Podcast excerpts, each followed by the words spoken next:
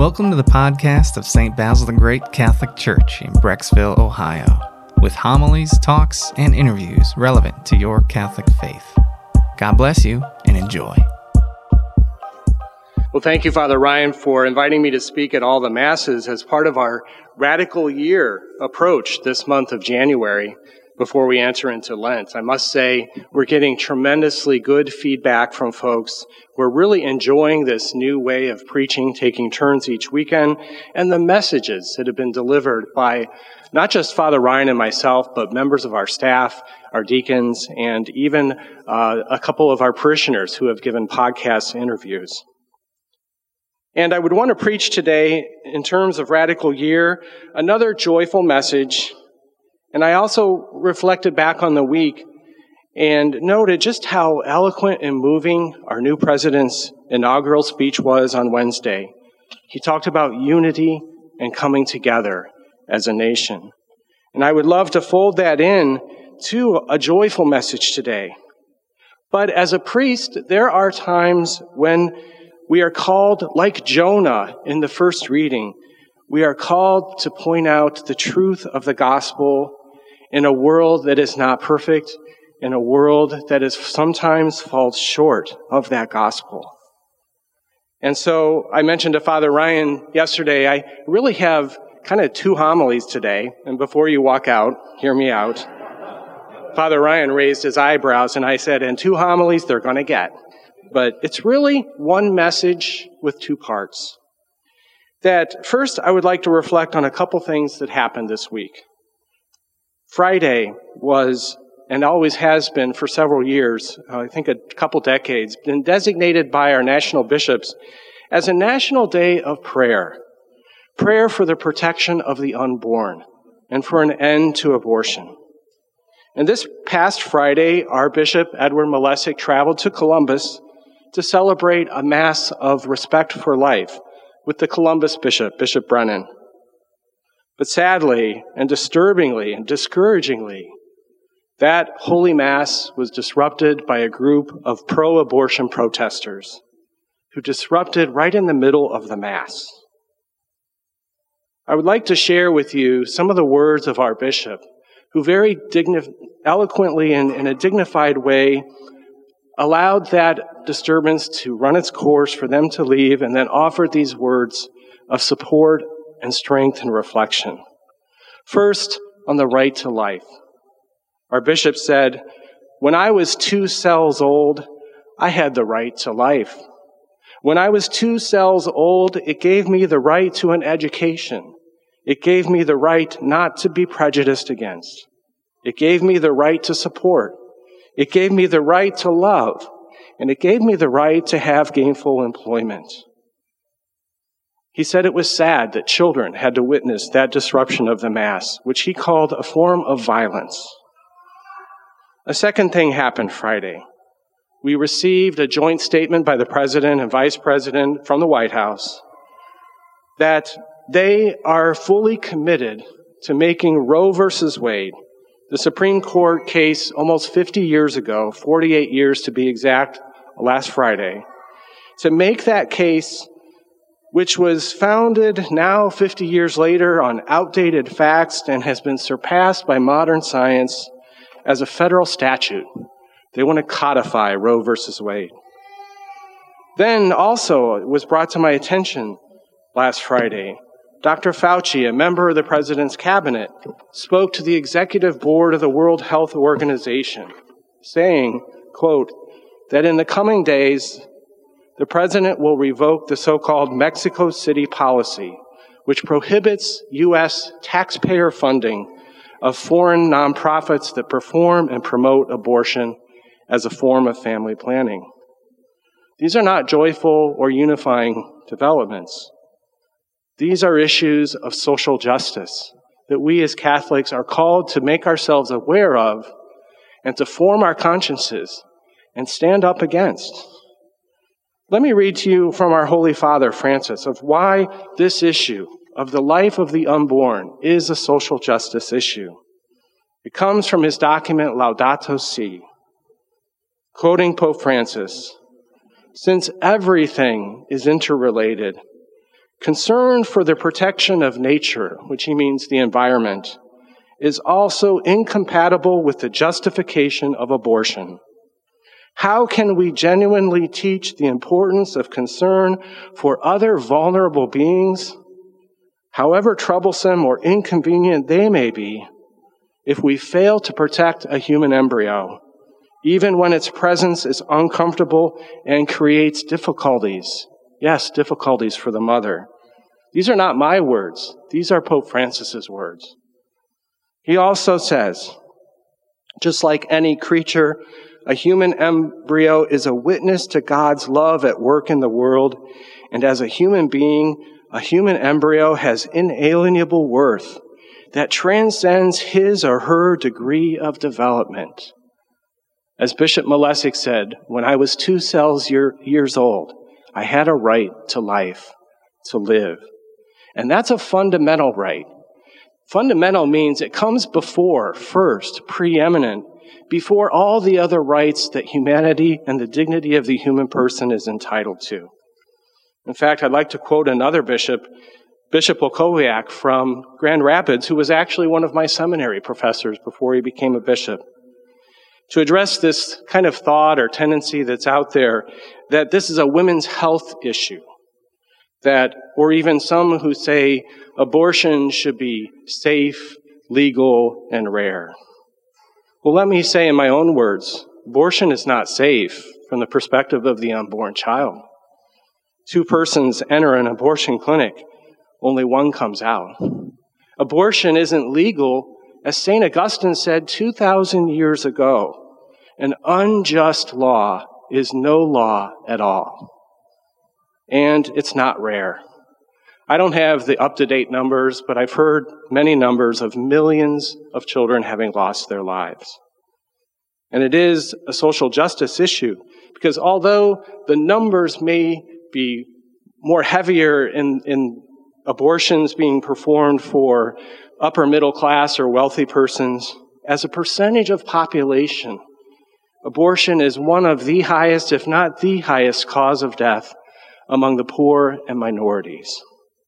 Let me read another comment about this being a social justice issue and why we should stay committed in this radical year of celebrating being rooted in God's love. We should stay committed to promoting the life of the unborn. Bishop Okowiak says, the Catholic Church's efforts and resources remain available to all families.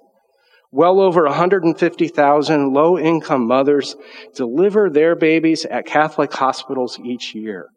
And tens of thousands of pregnant and parenting moms, and I would say dads as well, are helped each year through Catholic Charities programs and other agencies. We as a church, a people of God, need to continue to walk with moms in need, with mothers with crisis pregnancies, unwanted pregnancies, and offering them things like Project Rachel or Maggie's Place or adoption services. So that's the message of Jonah we need to hear today, to turn back, and we can't move forward with unity until every last person is helped, that every life is sacred. So the radical year we've been hearing about is one about looking at God's love for us as being within the very foundation of our lives, in the lives we actually live. Not a God that's distant, that sits on a throne up in heaven and looks down upon us, but that a God that we can find his love and forgiveness in the midst of our messy, broken, and challenging lives.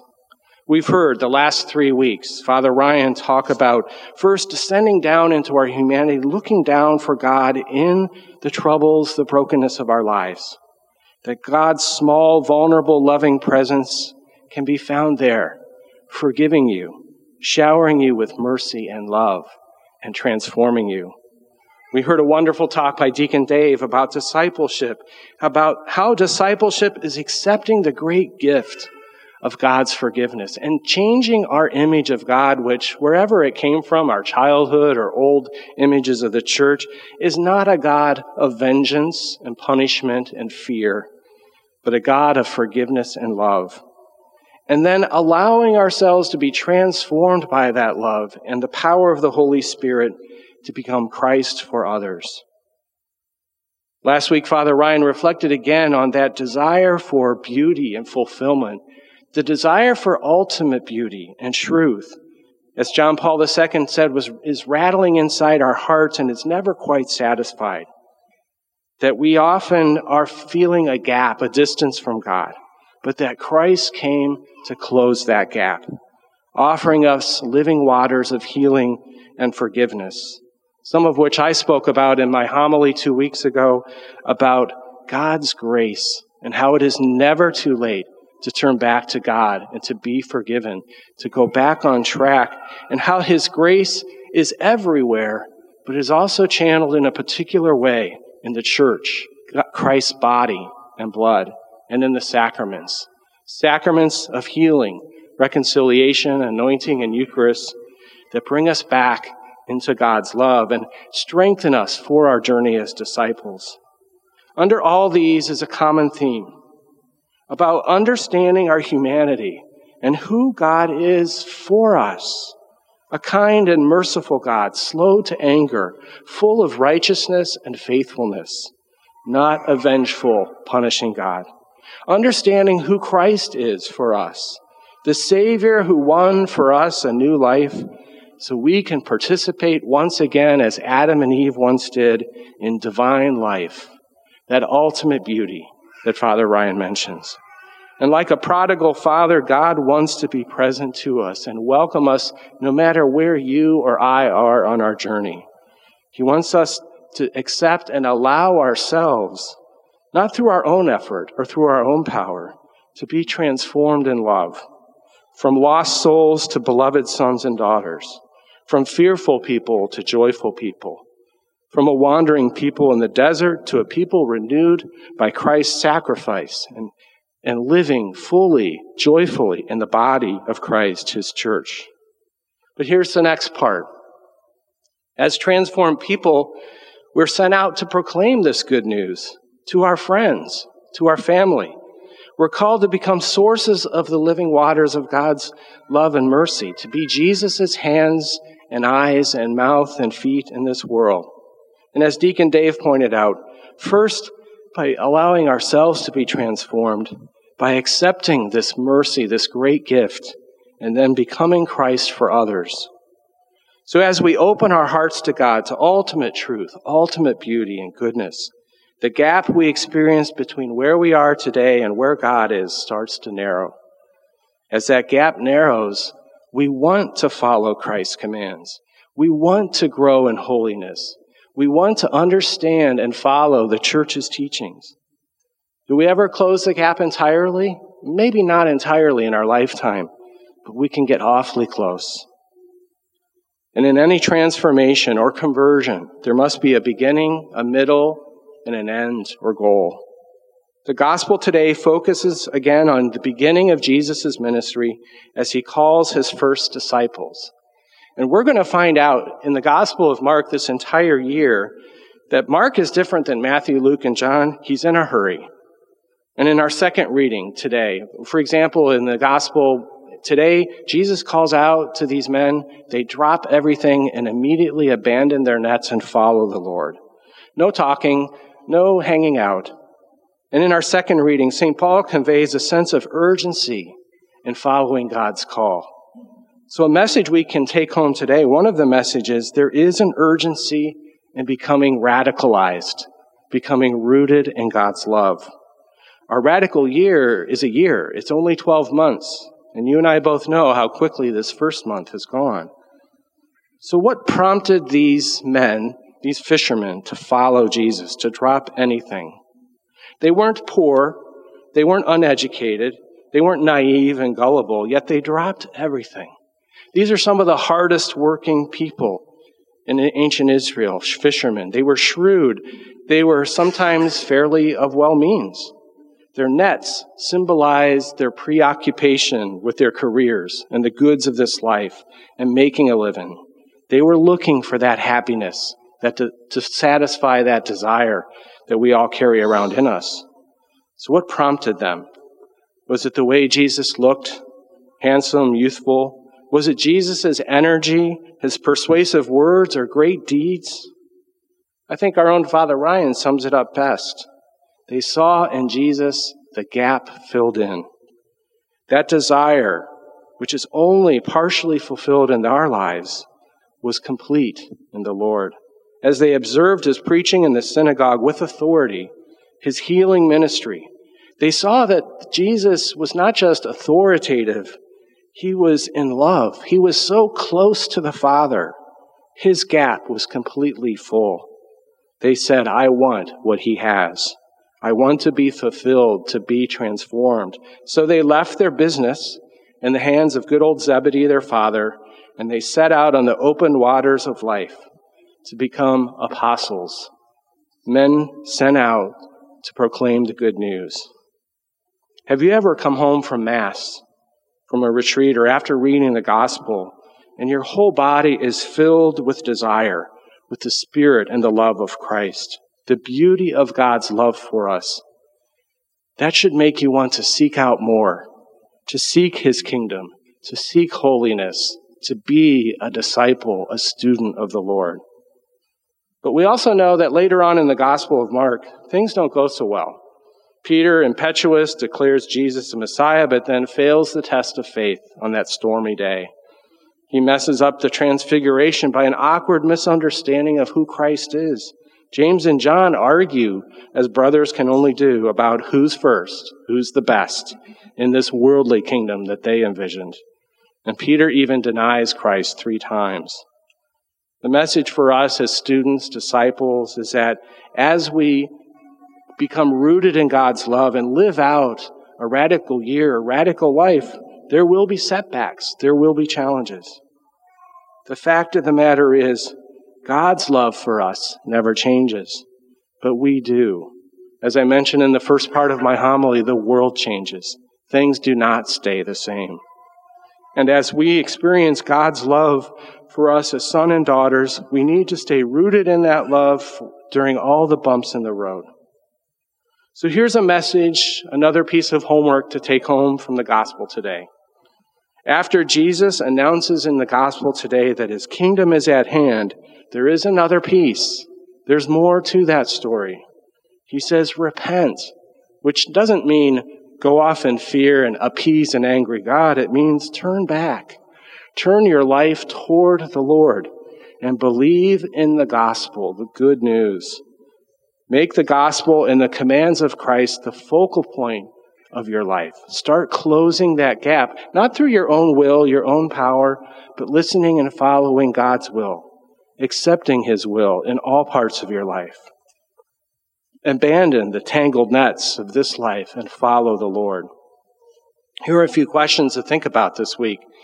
After you've spent time reflecting on God's presence and the messiness and brokenness of your life, ask yourself, how do the church's teachings in Scripture and in the church's catechism influence my life, my journey as a discipleship? Parents, you have a very important responsibility to teach your children right and wrong, good and evil. Do you take it upon yourselves, or do you pass it on to teachers, the school, videos, television, or our culture? Are you giving your children the rootedness and faith, not by instruction or by lecture, but do you show them how to be joyful, to find joy in all parts of life? Do you show them how to care for one another? Do you show them how to care for the poor? By showing your own solidarity with those who are less fortunate and those who are vulnerable or oppressed. And families, we all know that this past year with COVID and political divisions, I would say almost all of our families have been impacted with a bit of a rough spot, some difficulties in our relationships. I don't think any family is immune from that. We all have relationships that need healing, forgiveness, and reconciliation. But we all admit, and myself included, forgiveness and evangelization are sometimes the most difficult within our own families. It takes courage to say, I love you. It takes courage to say, let's pray. Husband and wives, do you pray together as a couple?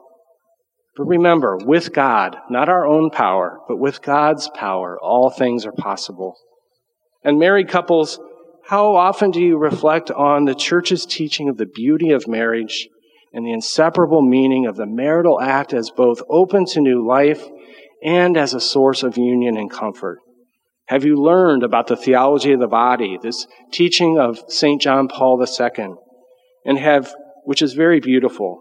Have you learned about what the document Humanae Vitae on artificial birth control really says, not what others say about it? And do you use artificial methods that block that openness to new life? How about those of us, myself included, who came of age in the 80s or 70s, questioning authority? Do we pick and choose which of the church's teachings, Christ's teachings, do we follow? And the ones that we disagree with, we don't bother learning more. We don't bother to explore or question our own decisions. And because we often dismiss them as rules or earning our way to heaven, we don't take the time to understand why the church teaches what she does. That we say, loving Jesus is enough for me. Christ gave us a command. He said, if you love me, follow my commandments. And St. John writes that those who follow God's commands are in God and God is in them. Teenagers, are you sitting around bored with school? A lot of kids have told me they're bored with these online classes. Do you feel lost? Consider making a commitment to Christ, not here, but in your schoolwork, in your friendships. See where Christ will lead you. In Life Teen, every year I see many new relationships and even healing occurring between the teens and young people who share their faith. And all of us who are out there working so hard or trying to stay busy in our work and earn a living can get caught up and tangled in the nets of our worldly affairs, like Peter and Andrew, James and John. Do we take enough time to be mindful of our families, of the poor, of those in need? We complain about working too much, but perhaps it's really our ego, our perfectionism, our selfish pride that's the root of the imbalance, the work-life imbalance we have.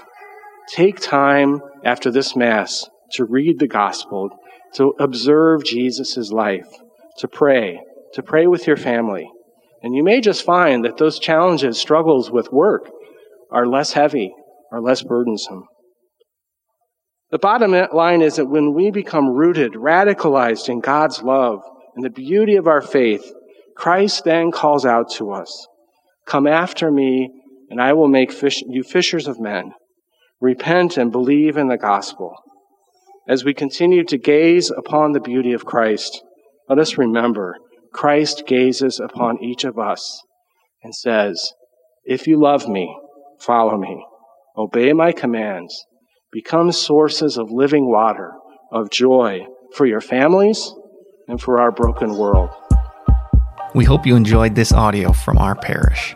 You can find other homilies, talks, and interviews at our website, basilthegreat.org, or by subscribing to this podcast in your favorite app.